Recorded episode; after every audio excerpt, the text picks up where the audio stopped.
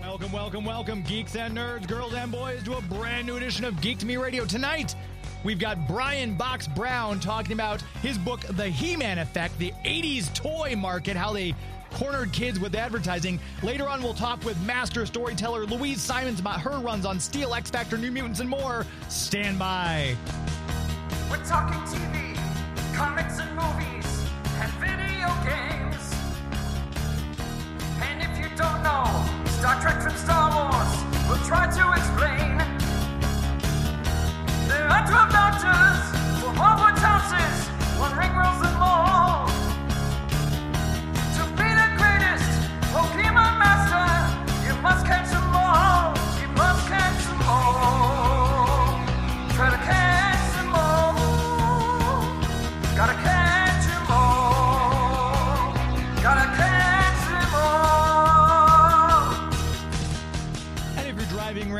greater St. Louis area tonight, listening to us on the Big 550 KTRS, hello to all of you. Thank you very much for tuning in. If you're streaming us out there on the web or on the KTRS app, we appreciate you listening there. And of course, if you're hearing us after the fact in the podcast form, we do appreciate you finding, subscribing there, and hopefully listening as regularly as you can after the show airs live on KTRS. Uh, we'll tell you more about our new sponsor, Citizens Debt Relief. If you've got a bunch of credit card debt, this company is going to tell you exactly how to handle it. We'll tell you more about them and our other sponsors, of course, Greater St. Charles Convention and Visitors Bureau and Bugs Comics and Games coming up in the hour. Uh, but first, two great interviews. We're going to kick it off with my first guest, Brian Box Brown. Here's that. My next guest is a cartoonist, an illustrator, a New York Times bestselling writer, an Eisner Award winner, and he's got a new book out now called The He Man Effect How American Toy Makers Sold You Your Childhood. And boy, I was one of those children. Brian Box Brown, how are you? Oh, very good, very good. Thank you for having me on the show. Of course, as soon as I saw this, I can't remember, it was like, like a couple weeks ago, maybe a month ago. It's all wibbly wobbly, timey wimey, but I saw somehow someone I follow retweeted your book. I'm like, oh my gosh, what is this? And the more I dug into it, I reached out and I knew I had to talk to you about this because this was like my childhood. This was everything that I saw, and we saw the Netflix special, "The Toys That Made Us," which tangentially kind of taps into some of the stuff you're talking about. Talk a little bit uh, about wh- where the germ for this idea for the book started with you. So, um, it it kind of started on a like a very uh, earnest way, um, where I was literally like uh, looking back on my own, uh, you know, stuff. Like I wanted to get all these old toys. Like, um, well, actually, it initially started, I think, uh, because I was at a lot of comic conventions, Mhm. and um, you know, at these a lot of the big comic conventions, um, you know, I, was, I remember specifically going to this one in Chicago a bunch of times where, um, you know, they'd have they'd be so big and there's so much stuff, and then and there's always like a section that's like vintage toys, Yeah. and um, and you know, because there's old comics, there's all you know, a million things, and uh, you know, I so I was always like f- finding myself in those areas trying to get stuff, and I started buying some old toys, and um, you know, I, I'd also like it, it would be like on the Sunday of the show after I had like sold a bunch of books and stuff, and I'd be walking around and I'd be like, whoa. They have like eight battle beasts here. All of this. Um, so it, it's really kind of started that way, and then, you know, I bought like a Sears catalog um, from like 1986. yeah, the old wish books. Yeah, yeah. Um, and you know that that like is almost as good as getting all the toys like, in a way. Like, it's like that was actually how I experienced most of the toys. Was like I didn't, you know, I didn't have like all, a lot of the stuff that I want now is stuff that I just didn't get when I was a kid. Right. I just want, you know what I mean. And so um, I think I started, you know, I, I I started kind of realizing that like these people at the conventions and stuff are like capitalizing on advertising that's like 38 years old or whatever it was at the time, and um, I was like, this is you know that's how powerful the advertising was. Like we're still like, you know, we still are spend, probably spending more money. Our generation is probably spending more money in in our adulthood on on these action figures and these properties than we did in, in childhood in a way. Yeah. Um, and so, uh, you know, but I was like, what's the story though? I was like, there's no, I was just like, what? There's a lot of toys that I like them. Like, what's the story there? Um, so, uh, you know, then I, I it, sometimes these, um, you know, coming up with these ideas, like you're kind of like half researching for a book for like 10 years before you even realize that you were researching for a book. Like you're just kind of like Hmm. following your own interests in a way. And, and, uh, at some point I was like, oh, well, this, this is actually like the thing. Like, this is how, you know, th- th- this advertising thing is, is, you know, this is such a powerful, like, emotion, you know, this nostalgia thing. Um, this buy, you know, I, the wish book was like whatever, fifty bucks or something, and it's a catalog from a store that's out of business, Yeah. you know, from thirty years ago. You know, so it's like this, you know, it motivates people, right?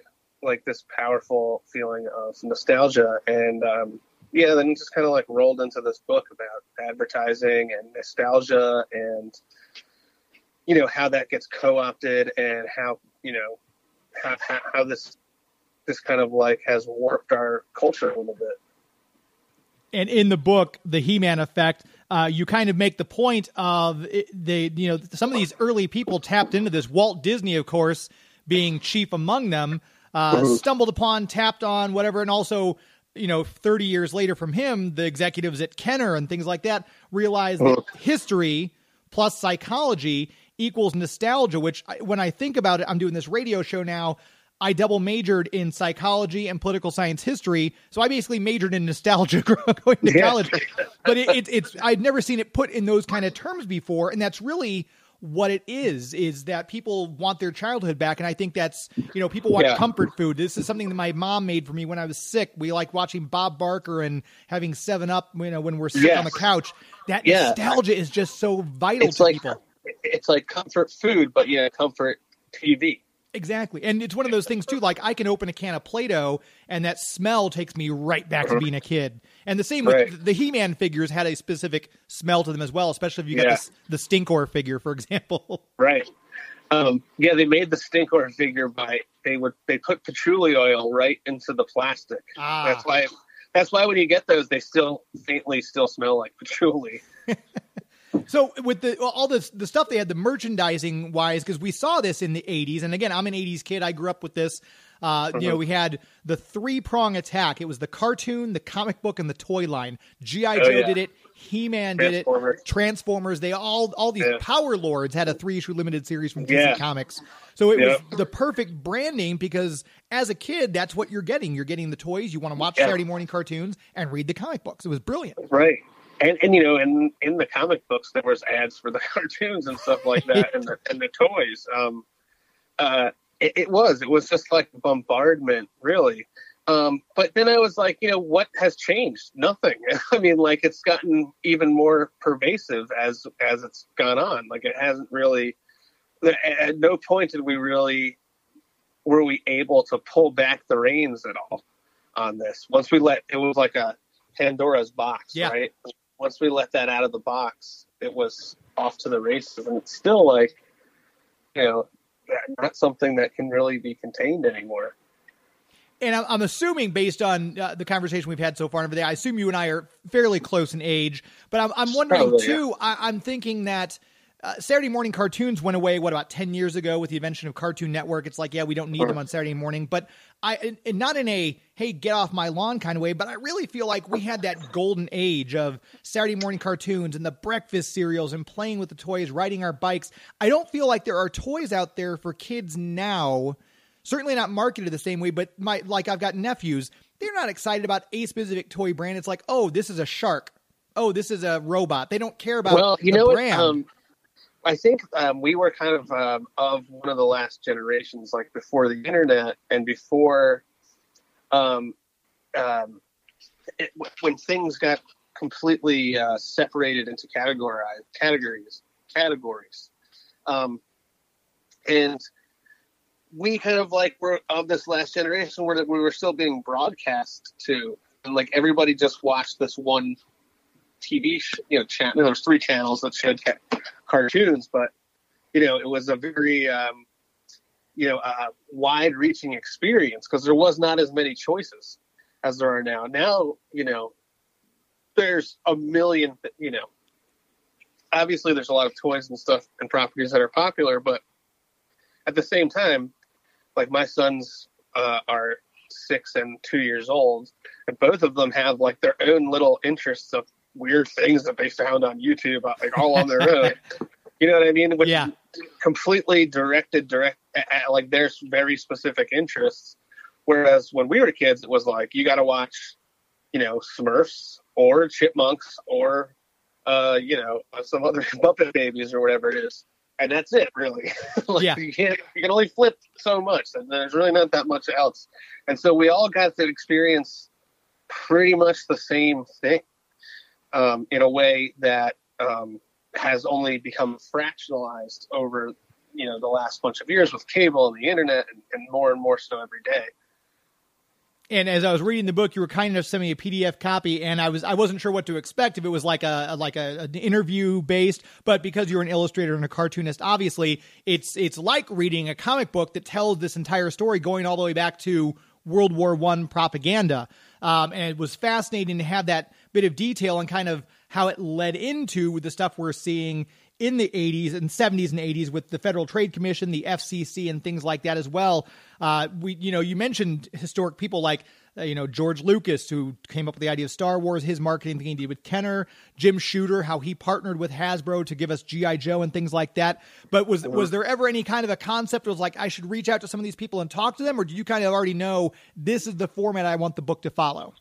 oh so i talked to a few people here and there. I mean obviously it's not very easy to get in touch with like george lucas and talk to him. Sure, yeah, but um, a lot of the um, writers and stuff um, for GI Joe and, and Hasbro and stuff are still around, like um, you know Flint Dille and um, you know Larry Hama. yeah. You know, is still around to talk about like his his you know what he did in the for GI Joe and and stuff like that. It, it is a really interesting guy, Larry Hama. Oh my gosh, incredibly. Yeah, and he, uh, you know, he, he, you know, the one point that he makes, and it's a very important point, is that, and he, he's like had, you know, he's he's he's talked about having, you know, uh, ethical difficulties doing it, even because he's a veteran, is that he would depict GI Joe, and no one there would be lots of violence and, and gunfire, and no one ever got hurt. Yeah, um, they never portrayed like the the you know the the bad you know with the horrible side of, of violence and war. Um, and it was like this safe kind of thing. And, and you know that was on TV a lot I remember watching you know GI Joe and like they never there'd be la- they shot lasers not not bullets but there was laser fire like all around them in every direction and they would never no one could hit anybody Right, you'd always see Uh, whenever the Sky Striker or a Cobra Rattler exploded, you always see the parachute. They'd get out safe. Yeah, yeah, yeah, exactly. Um, so I mean, that was that was very interesting. Um, and you know, um, the, the writers were the, the, the writer for Transformers, Ron Friedman, was like a super interesting guy. Um, Jazz had him on the show two weeks ago, actually. uh, did you? He- Super he great. fascinating. Yeah, yeah. He, um, you know, there's these great interviews with him on YouTube that are all about like his philosophies on on how these things came about and how he wrote about, you know, how he wrote about things and you know his he, you know, when they decided to kill Optimus Prime, Ron Friedman was like, "That's going to be bad," you know, like he knew, you know, um, because he is like an, a, a, a, very a veteran writer especially at that point, he had, he Oh, yeah. been writing on TV for like 20 years at least since that, by that point. Um, and he's a really brilliant guy. And, um, you know, it, it, but, you know, it's like without a guy like Ron Friedman, who did an amazing job, that could have been a much worse show. Yo, absolutely. Honestly, it could have been much, much worse. But, um, you know, there's still a lot of things you can go back and look at and criticize at this point. Um, but, but really, it's less about the content of the show and more about like the 24 7 commercials for Yeah. the toys.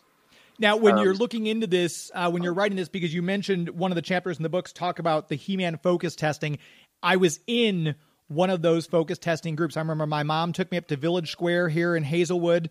Uh, we went in and they took my mom into a room. We're asking her questions. They let me play with a bunch of the open He-Man toys they had. It was the very first wave, so I had He-Man, Ram Man, What? Skeletor, and then at the end of the thing, for me, they they were asking me questions like, "Do you like to make up your own adventures, or do you like to parrot the adventures that you see?" In the TV series. And I remember the questions vividly. And at the end, they said you can take any two figures you want. So I had a mint on card Ram Man and a mint on card Trap Jaw that I took home with me. And of course, I ripped them open immediately. But I remember specifically the focus testing group. And it was fascinating to look back That's and crazy. think that's what they were doing. Yeah, that's wild. That's amazing too. Like imagine imagine it's so funny. It's like I had a battle beast when I was like six that is like extremely rare. Yeah. like now it would be worth so much money.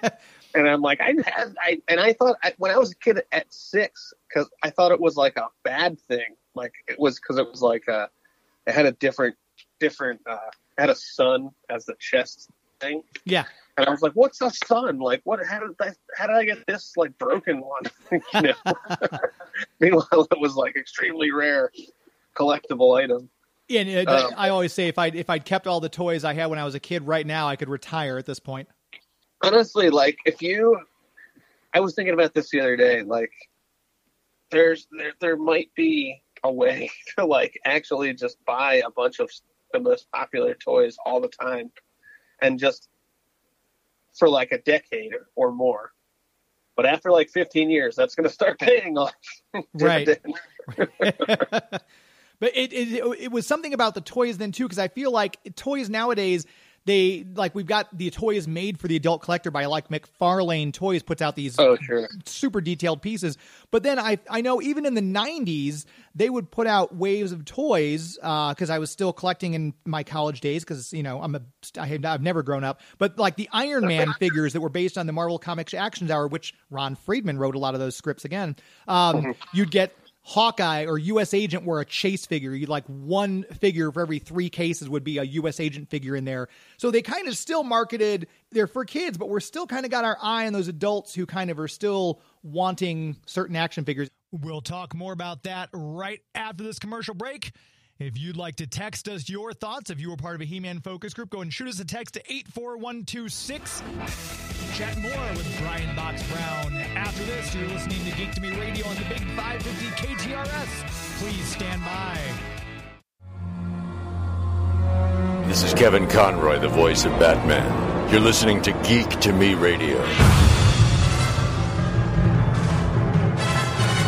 You are listening to Geek to Me Radio, and I'm your host, James Enstall, heard every Sunday night here on the Big 550 KTRS. We'll make sure we tell you about our comic book sponsor, Bugs Comics and Games. Just had a chat with Larry today. Saw him at the Toy Man Toy Show. Saw a few of you out there as well. Thank you to everyone who came out to say hello and uh, pick up some goodies. Hopefully, you all found some stuff that you were wanting for your collection. Uh, Larry owns Bugs Comics and Games, the official comic book sponsor of this show. It's the place where I go to get my comic books. If you are getting comic books, maybe you haven't gotten comic books lately. Maybe due to the pandemic, your local store closed. A lot of brick and mortar stores did uh, during the pandemic, never opened back up. Well, if you're looking for a new comic book store, Larry and Bugs Comics and Games would love to be your new comic book store. Check them out on Bryan Road in O'Fallon, Missouri, right there between the Page Extension or Highway 70. Easily accessible from either way. If you get out there, if you want new issues, back issues, toys, games, we're talking with Brian Box Brown about toys. He's got a lot of toys out there. He's got some Buffy toys. He's got some Funko Pops. He's got a lot of games kids books, all ages book. That's important. If you're thinking, oh, well, I want my kids to get into it, but I don't want. No, he's got a lot of kids books. I was just there with my brother-in-law and uh, nephews. And we were looking around and stuff. They got some books for themselves. They're they're a fan of the Spider-Man comics and all the stuff like that. So get out there, check out Larry at Bugs Comics and Games. If you don't know where to start, Ask him. It's like having your own personal comic concierge. He's super knowledgeable and he'll guide you in exactly the way to go with what you're looking for. You're selling a collection, you're wanting to buy books, new books, back issues, join the Avengers Club and save money on your hobby. That's a great way to save some money in this economy when we're all getting by as it is. Bugs, Comics, and Games, give them a like on Facebook. Bugs, Comics, and Games on Facebook, the official comic book sponsor of Geek to Me Radio. Going back to our conversation with Brian Box Brown, we were talking to him about his book, The He Man Effect. And right before we took that last break, we were talking to him about the 90s toys, how they used to package, they'd short package certain figures and it kind of make you, you know, I, I drove to four or five different stores trying to find like an Iron Man US agent figure from the Iron Man animated series line and how they kind of, uh, they, the toy companies kind of were doing that for the adult collectors at the time. I was like studying their business model, I was like, really what they want is to reel kids in to bigger and bigger stuff. Like you start off with buying a figure, ultimately they want you to buy Castle Grayskull, Yeah. or you know GI Joe. They want you to buy a, a, a freaking battleship that would be like the size of a refrigerator. Or the uh, the space defiant complex that they had. Yeah. That was the other big toy they had. Man, those I, I was lucky enough to get the USS Flagg. My mom got it for me on my birthday. Sears surplus had it marked down to like sixty bucks, so I had to chip Right. it. I had to chip in like half of it, and she bought me the rest of it for my birthday. So I was that that one kid who actually ended up getting that. It was such a cool place. I regret getting rid of that more than anything. Oh my god, it was so huge. I, I mean, I only ever saw. I never saw it. I only ever saw the box. I remember seeing like a stack of the boxes at Bradlees, Right. which was which was like uh, you know Target back in the day, and uh, and uh, it was I was just blown away. I was like, that, the box was so big, like the Yeah, it's like, it was would have to, huge. Like it wouldn't fit in the, the cart that we it was insanely big. My mom had to get my uncle to come over because she had a car. Like, well, we need a truck, so my uncle had to come pick it up from us at Sears surplus. Sure, we need a flat. You need to rent a truck from from uh, Home Depot to get it. Get it home. Wh- when looking at this book too, the He-Man effect that you've got out, um, were there are there something that we should learn? Is this kind of just? Did you mean this just be kind of a look back and as a hey, this is what we went through, kind of a historical thing, or is it? Would you define it as a bit of a cautionary tale to not fall into the same pit traps going forward? I think so. When I was um, when I was a kid, there was a, sh- a show on HBO um, directed towards kids, but it was called "Buy Me That," and it was um, it was like a, explained how commercials worked.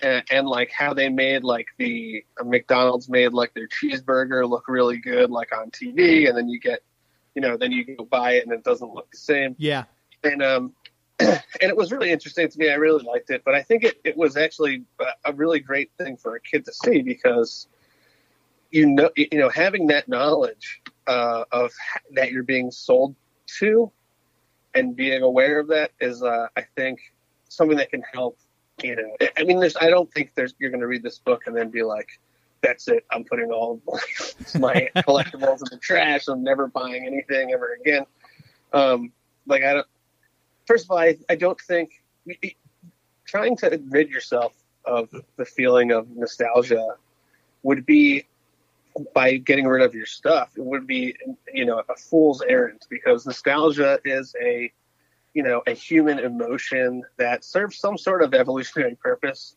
Um, and you know, it's it's it would be like saying I'm never going to laugh again or something like that. Um, but also at the same time, like you know, the other day my son was watching uh, YouTube, um, and you know they have commercials in, in before each video, and Mhm. I, I- one of them came on, and it was like a 12 minute long commercial for a toy that like looked exactly like a cartoon, and I was like, this is exactly the thing.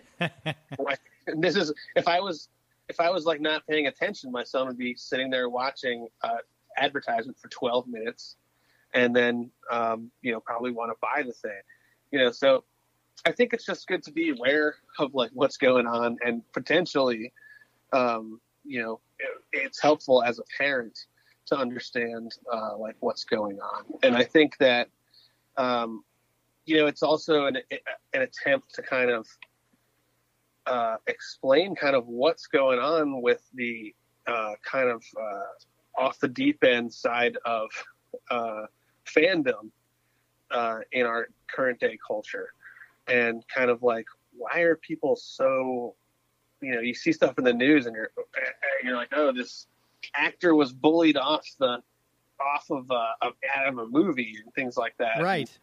You know, there's an, there people are are baffled like what's going on. I think you know I think this book is an attempt to kind of try to uh, do like a post mortem on stuff like that. Like why this where did this behavior come from?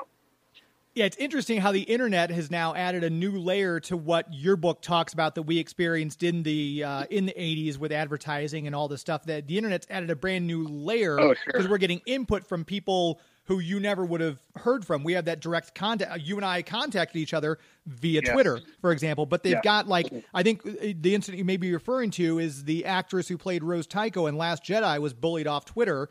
And her action figures did not sell like you'd see masses of those action figures on the shelf because they felt that she ruined the franchise, which, you know, that's kind of a ridiculous statement to say.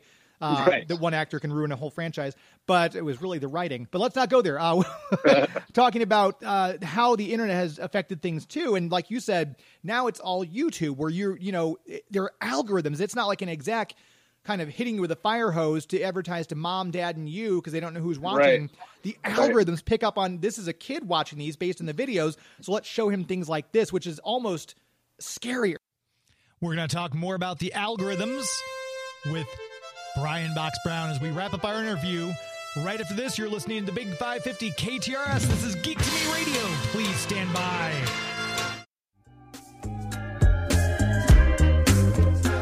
Hey, this is Adassa, and even though we don't talk about Bruno, we do talk about Geek to Me Radio.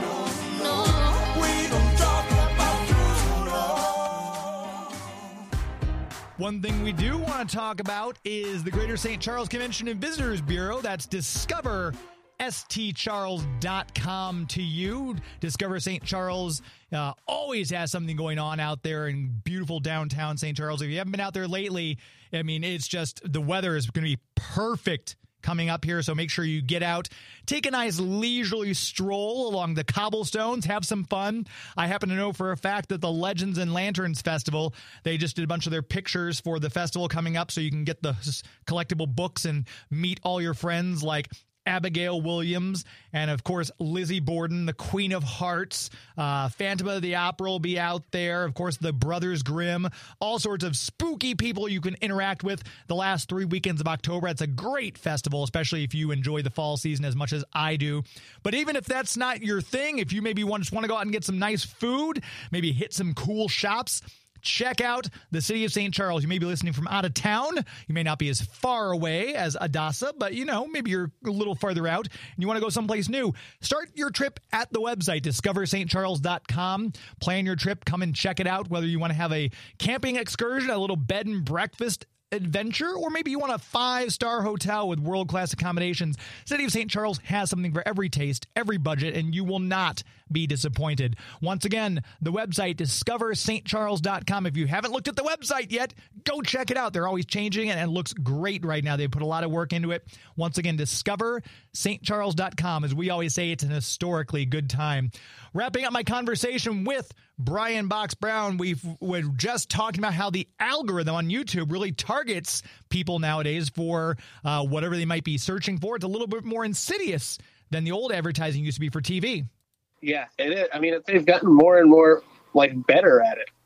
Yeah. the- and more and more efficient at uh, doing these things. So it, it is. It's, it's you know the back then was like training wheels, kind of like they were Right. you know still they were still still doing like physical, um, you know like like we said earlier, physical uh, interviews with children and stuff to try to figure out what they want. Now, you know, there's kind of like all these metrics that Right. they just kind of know right away. They don't even really need to have that type of thing.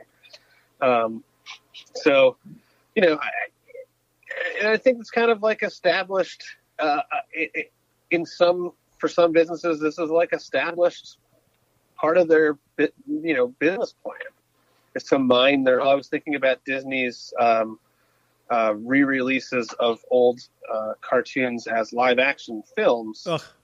And how um, how how that was just such a a, a, nostalgia grab for adults to to try to to to take a cartoon which is you know, um, historically for children and turn it into a live action movie which historically would be for an adult.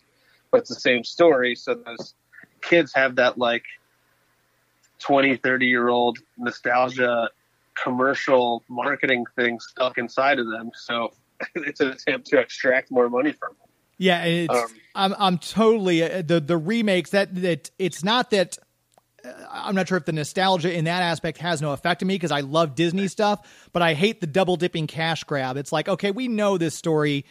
Let's get something new. Uh, which Right. I had the the Beauty Yeah. and the Beast, the Lion King, air quotes live action. Little Mermaid. I'm like, ah, come on.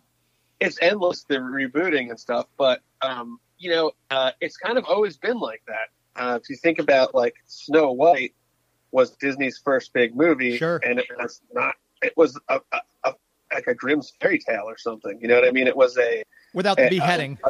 yeah it was an old work that he was re you know rebooting you know a bunch of his stuff was like that early on um and even like you know um the stuff like in the 50s and 60s with cowboys becoming uh, this big thing in uh, TV and, and movies, you know, that was kind of a reboot of these old cowboy books from like the turn of the century. Um, so it kind of like is as it always was. We're constantly rebooting and re-looking at these things that people liked when they were children, and, and we re-examine them again when we're older. It's just like a, a fact of life in a way. And talking about re-examining stuff when we're older. I know we're coming up on the end of our time. I won't keep you too much longer, but I'm curious your thoughts because now it seems like uh, the '80s kids like us, who you know, we like to go back and if, like you mentioned it, I just went to Terrific Con. You were at the convention in Chicago. Hey, vintage He-Man figures. Hey, look at the original Star Wars Imperial shuttle that's in the box. Oh my gosh! But now these companies like Super Seven are re-releasing a huge, like massive bigger than the USS Flagg aircraft carrier from GI Joe, Cat's Lair, that they're marketing Wow. to people like us now.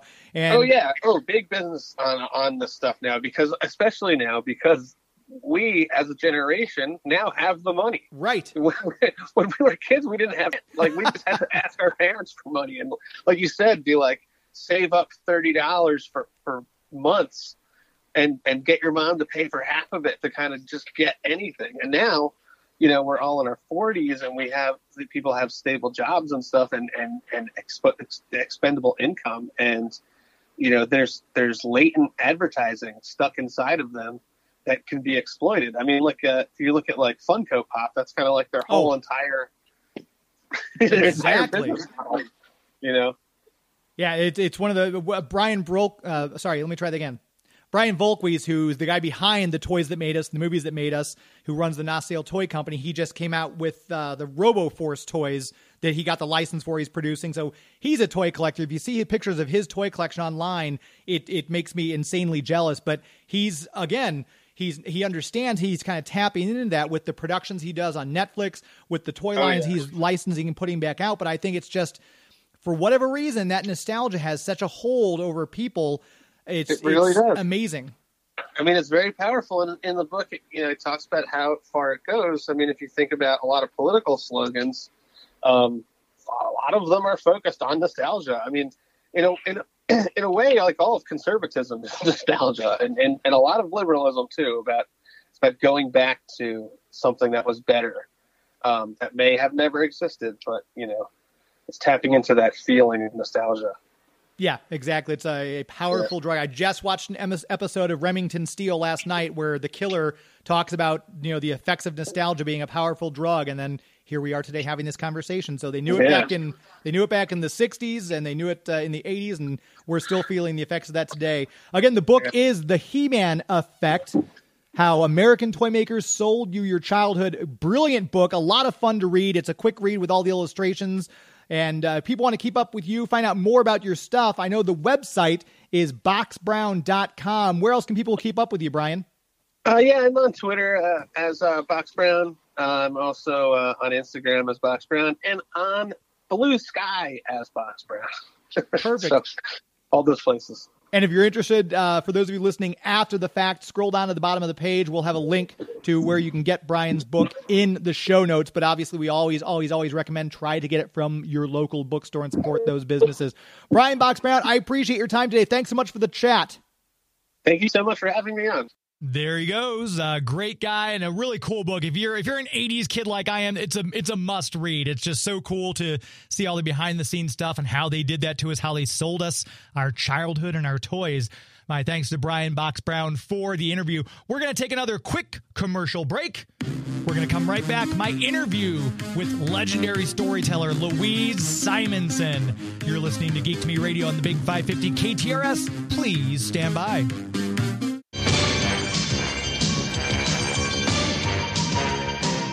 Attention maggots, this is Sergeant Slaughter from WWE and G.I. Joe, the real American hero, and you're listening to Geek to Me. Don't touch that dial, and that's an order. Had to play that return liner because today is Sergeant Slaughter's birthday. If you've never met him before, you got to go to a convention just to experience the Cobra Clutch. I just posted on Twitter, if you're following me at Geek to Me Radio, a picture of him putting me in the Cobra Clutch. Uh, such a great guy. If you ever get a chance to meet him, I highly recommend you do. Happy birthday, Sergeant Slaughter. Uh, we have a brand new sponsor I want to tell you about. I'm excited to talk to you about Citizens Debt Relief. Uh, money is something that some people just like to brush aside. They don't want to deal with it. It's a problem, especially in this economy. Um, a lot of people right now, it's a known fact, people are relying heavily on their credit cards to get them by. It's a real problem for a lot of people. And hand in the air, I've been one of those people. Sometimes it's like, ah, I get paid on Friday. You know what? I'm just going to put the groceries or the gas on the credit card. After a while, that can really start to add up. Citizens Debt Relief, and you people know I would not be telling you about a company that I didn't use myself, I did not believe in, and I didn't think were actually someone who could help. If you're someone out there and you're listening right now and you've got at least $10,000 in credit card or unsecured debt, give them a call. I'm going to give you the number. It's a special number they have for my listeners, so they'll know you heard about it here on my radio show. Toll free 877 811 1339. Citizens Debt Relief, they're going to come up with a customized strategy based on your bills, your debt, what you're able to pay, how you want to go about doing it. It's a custom debt resolution plan. Now, just just to be clear, this is not a magic bullet. You didn't get into debt overnight. You're not going to get out of it overnight. Just like you might want to go to the gym. Hey, I want a really nice body. It's not going to happen overnight. You got to put in the work. Same thing here. So it's not a magic bullet solution, but I'm I, I I will tell you again, I'm in the program. I'm working on it. I'm getting myself out of debt the right way. It's not an easy way, but I'm, I'm going to be so glad. I've been in it for a little over a year now, and I got to tell you, the peace of mind it brings after you get past that hump of, oh my gosh, oh my gosh, is this going to work? And you realize, oh, this works.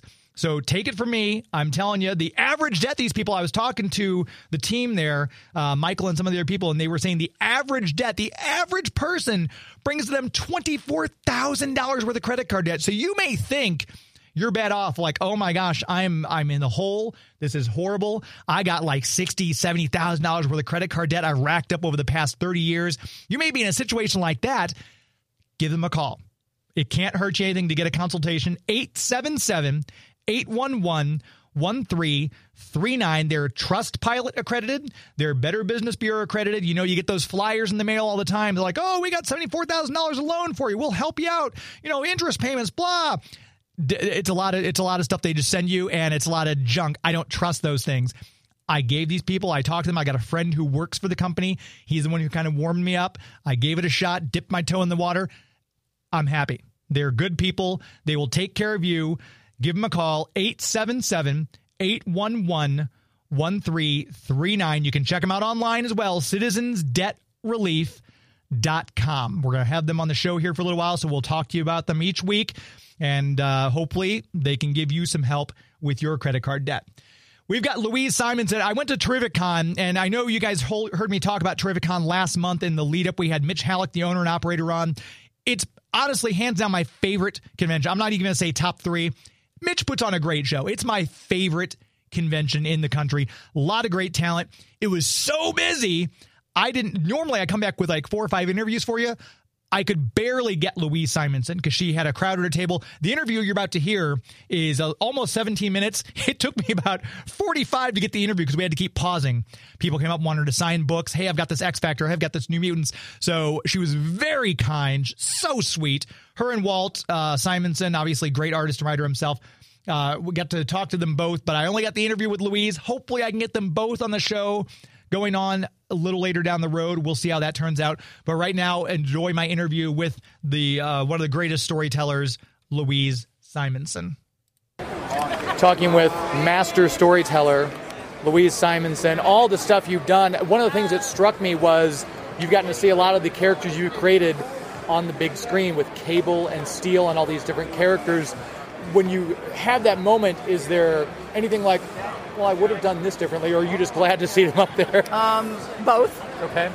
You know, it's nice to see them up there. It's actually flattering that anybody wants to make a movie with a grown-ups want to pretend to be your character that you made up. Yeah. Um, there are with a number of characters, several characters that I've done, and I know your readers, listeners, Listeners. will know which ones they are. They will be able to take a, an educated guess at that. That really, I wish maybe things had been done a little differently, maybe with costuming or choice of different other things, Yeah. like maybe scripts or whatever. um, but mostly, it's nice to it, that at least the things you make up have a life beyond what you put down. You know, you this is kind of what we all do in comics when you're in a shared universe, is you create an idea, and the idea uh, takes on a life of its own. I mean, it has in comics. I think people I made up 40, 45 years ago, you know, are now in the movies, Yeah. and they're you know they've they're, they've gone on to have very strange lives in some cases um, in in the comics themselves. And I mean that's always kind of weird and miraculous and, and wonderful. And some you know sometimes people do terrible things to your characters and you go oh god no. And then you remember all the terrible things you did to other people's characters like rip their wings off or you know kill them and they're they're dead Right. or whatever. And then you say oh well these things happen. Yeah. it's comics they get better you know I know Stan was very protective. Like when he, I was at the convention in Dragon Con when he found out that Captain America did the Hail Hydra thing, and he goes, "Somebody get me a phone. I got to call." Did, did he, did he take you to task for ripping off Warren's wings at all, or anything like that? Nope, nope. I think everybody. We, we there were the the angel adherents, a few of those who loved him the way they, he, they you know they loved him as a pretty playboy. Yeah. Most of the people really loved Archangel. They loved the fact that he was a little darker. Yeah. They loved that he had these wings that screamed as he flew, and that ching, you know, he would Right. throw, throw blades from his wings. They loved that. So, um, yeah. If you have a photo op with Grace Caroline Currey, this is your last call. they, With- they yeah. loved they loved that it, he had become a more complex character. Yeah. And with all the characters you've written, you've had some where you get to kind of like Power Pack, for example, straight out of the gate. This is your book. Right. Other ones you've come into and inherited, Right. like X Factor, New Mutants, and then there's the whole editor aspect where you're used to kind of nudging writers. I would assume when when you think about your role as an editor.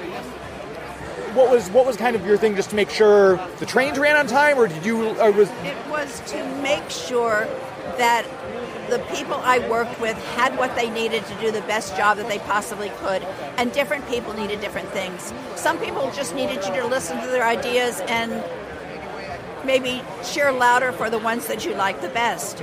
Um, because I had a number of writers who had a lot of ideas, and some of the ideas, of course, are going to be better than other ideas. Right. So you just go, yay, really loud for the ones that you love, and then since we all work for our own little pieces of cheese, that really helps steer the Yeah. story.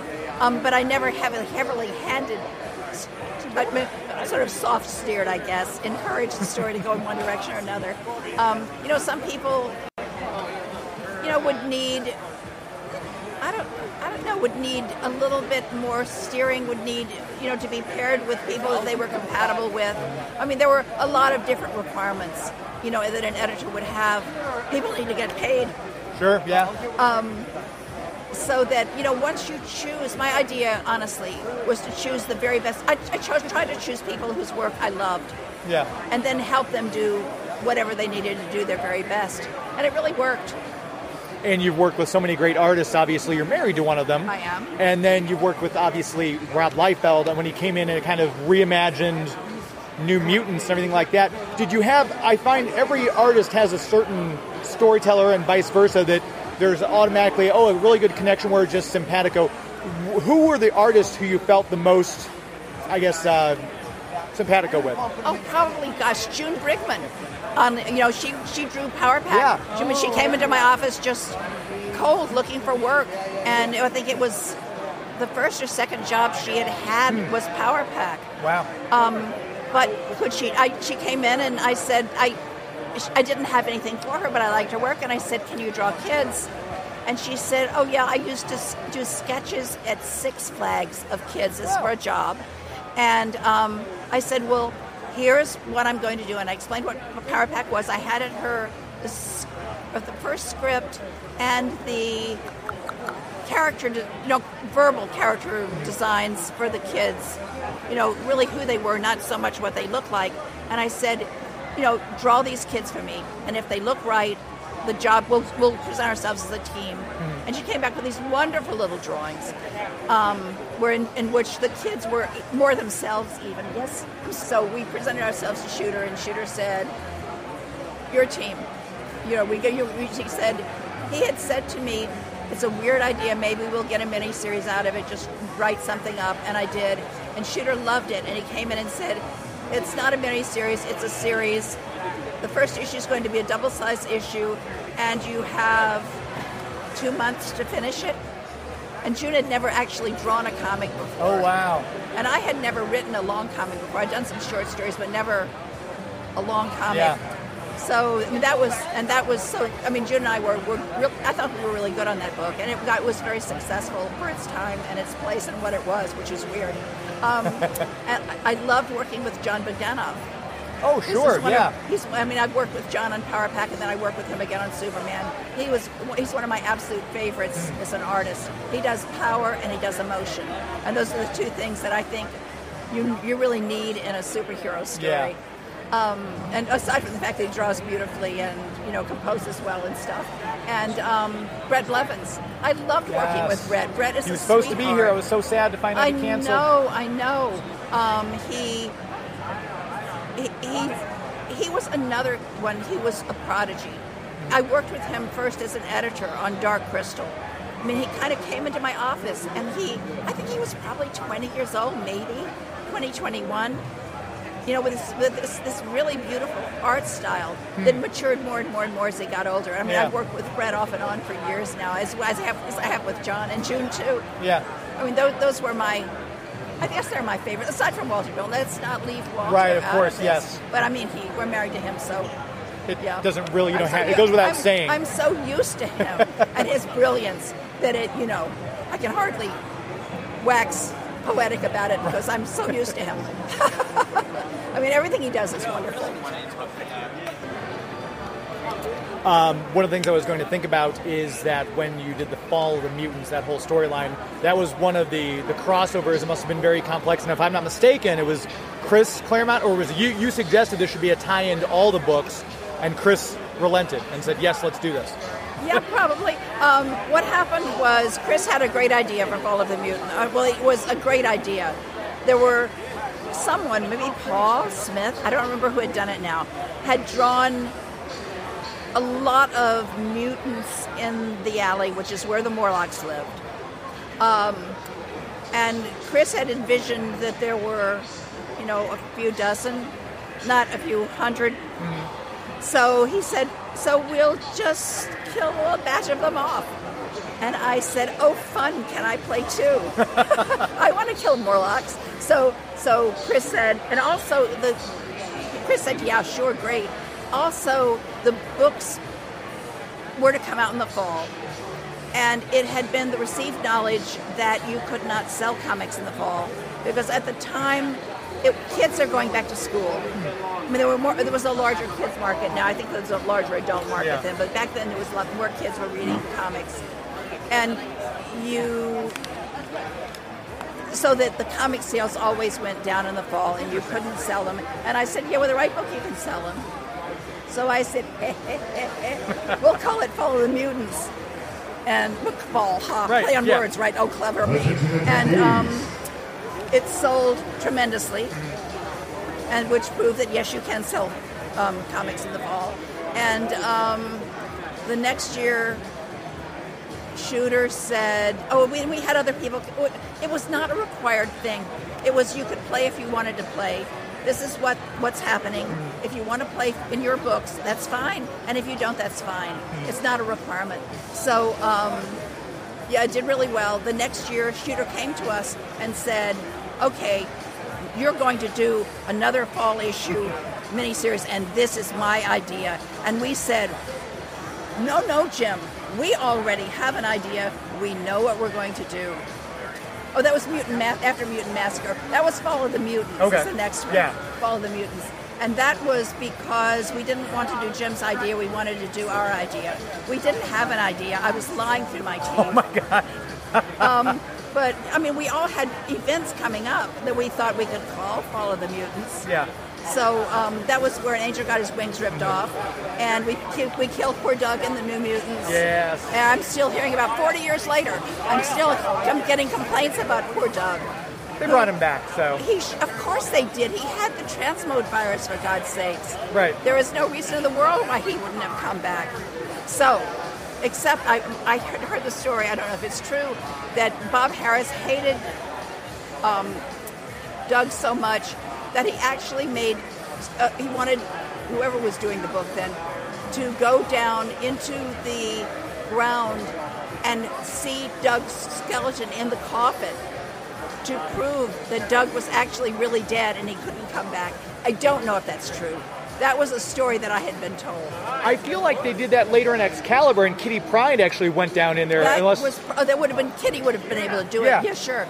I mean, I, I at that point I was like, oh, I'm doing Superman. Thanks, bye, and I wasn't paying attention. but this so this is something somebody told me. I guess it's true. I love that. I love it was an Excalibur and that, that yeah, Kitty did it. So yeah, they proved that he was dead, but of course nobody's dead in comics. right, never. And um, and then we we were we had been working toward Inferno. So the next big crossover was Inferno, and that was, and I mean each of these where you can play if you want to, but you don't have to. and Inferno wasn't Jim's idea. that was Inferno was our idea. Oh. Chris yeah. and I had been working toward that for Okay. three years. Yeah. So, um, so that was that was how that happened. And we've got you here at this con. You, people keep coming up, bringing up comic books. It's got to be like a walk down memory lane, especially when you've got all your contemporaries. You're staying next to Al Milgrom. Chris was right over there. Yeah, those are all Brett my pals, my old pals from from from however many years, forty years ago. 10 or 20, I think, I had to say. But I'm curious, when, when people come up, is are there things that, because you've written so much, you've edited so much, I forgot about this particular Oh, yeah. book. Does that happen a lot? or It happens occasionally where people will bring up things to me, and I'll say, I don't. I mean, if they're part of a regular general series that I did, I usually know at least that I worked on them. Um, there, but there's some, you know, the general weird stuff that you, you know, three issues here, or two, four issues there that you do. Um, sometimes they have to prove to me that I was the one who did them. You know, you open it up and you see the name there, and it's like, okay, I did Okay, that was me. I- Chris had said it before in an interview that New Mutants was a bit of a tougher nut to crack, where you worked on both that one and X Factor, and X Factor was just, it seemed like such a breeze, uh, the story wise and everything. Did you have the same feeling about New Mutants that he had? Um, it. You mean you mean as far as uh, something that was to be created? Yeah, the storytelling itself and the, the creation of, of where to go with this team that Yeah, I think that was a little bit more of a little bit more difficult in that it wasn't it it was created because we were told to create something rather than it was something that just sprang from our own ideas and it's always harder when somebody tells you what to do usually if you decide to do it it's because you have a lot of ideas about what Yeah. you want to do Yeah. so i think it was more difficult because of that yeah So I'll as make a, it short. well, you can make the answer as long as you want. I love hearing from you. So, uh, with being a writer and being an editor, you're seeing all this stuff we mentioned at the very beginning on the big screen and on the TV. When you watch this stuff, like I said, you've had a hand in writing some of these stories for these characters. What would if they if they brought you in because it feels like this latest series of Marvel stuff is kind of finding its footing but not landing on solid ground. If they said, Louise Simonson, we want your input, what would you think would right the ship, as it were? What character would you introduce into this world to help steer things along? What would be your advice to the Kevin Feige's and the Disneys who are doing all this? Oh Lord, um, that is so far beyond my my ability to even make. Uh, it, the choices are. I'm, I'm here. I'm sputtering it. The choices are so varied, and the possibilities are so endless. And I don't know their world. Comic books and movies aren't the same thing. Um, so I don't even know what I would tell him. I'd tell him to keep Kev, to clone Kevin Feige and maybe use two or three of him because he really does seem to know what he's doing really well. And is there any of the stories that have impressed you the most? Any of the movies that you've been, been impressed the most by were Marvel Disney? Um, we haven't seen them all. Okay. Um, gosh, the Wakanda stuff is cool. Yeah. Um, the Captain America stuff is cool. Uh, Guardians of the Galaxy. I, you know, I like the stuff with a little touch of humor in Yeah, it. sure. More and Marvel, and one of the reasons I think that Marvel is so much successful than some of their competition is that they keep it light. It's, you know, it's it's a roller coaster, and some of the other darker movies that we've seen have been elevator drops. Right, right. Um, and, and, and the Marvel stuff, even when there's drama and everybody dies, there are things to laugh at as well. Yeah. And the colors are usually bright and cheerful. Yeah, always helps. Always helps. And um, they're just well done. Yeah, So, yay, Feige. there you go. Keep going. Louise Simonson, I appreciate your time so much. Thanks for being on the air. My pleasure. Such a legend to be able to talk to Louise Simonson. Uh, made my entire con visit. Thank you to Bar- Brian Box Brown as well. Check out the He Man Effect. Uh, we'll have a link to that in the show notes. And thanks to Louise Simonson for her time. Thanks to our sponsors. We have Citizens Debt Relief, citizensdebtrelief.com, the Greater St. Charles Convention and Visitors Bureau, discoverstcharles.com, and of course, Bugs, Comics, and Games. Give them a like on Facebook. Larry will be very happy. Thank you to all of you, the listeners, for tuning in tonight. Thank you, as always, to my executive producer, Joey V, for making this show sound as good as it does. Hopefully, he'll be back next week with video. Until then, my friends. That's our show. This is Geek to Me Radio. Thank you, Westchester State. Good night.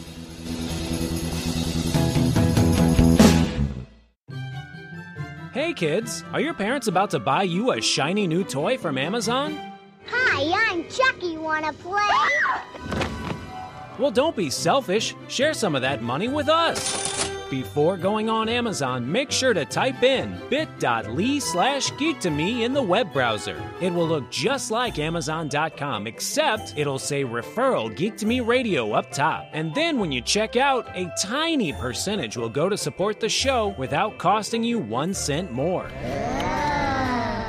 So before your parents get you that gizmo, gadget, or widget, make sure they type in bit.ly slash geek to me in the web browser. Bit.ly slash geek to me. Bit.ly slash geek to me.